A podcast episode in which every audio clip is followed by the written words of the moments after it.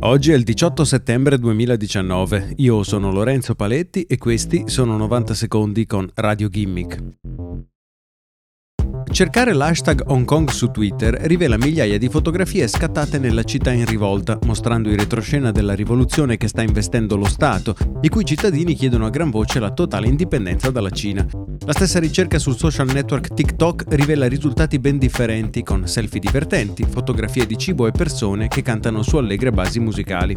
TikTok è stato installato da oltre 1,3 miliardi di utenti in tutto il mondo ed è il social network più apprezzato dai giovani, soprattutto negli Stati Uniti, dove si trova installato su oltre 110 milioni di dispositivi. Il social network è stato creato da un'azienda di Pechino e forse è proprio per questo che è difficile trovare riferimenti alle proteste di Hong Kong sulla piattaforma. Qualcuno teme anzi che la diffusione di TikTok nel mondo occidentale rischi di portare con sé lo stile di censura tipico del governo cinese. Non è chiaro infatti quanto l'applicazione sia sotto il controllo di Pechino e quanti e quali contenuti vengano rimossi dalla piattaforma.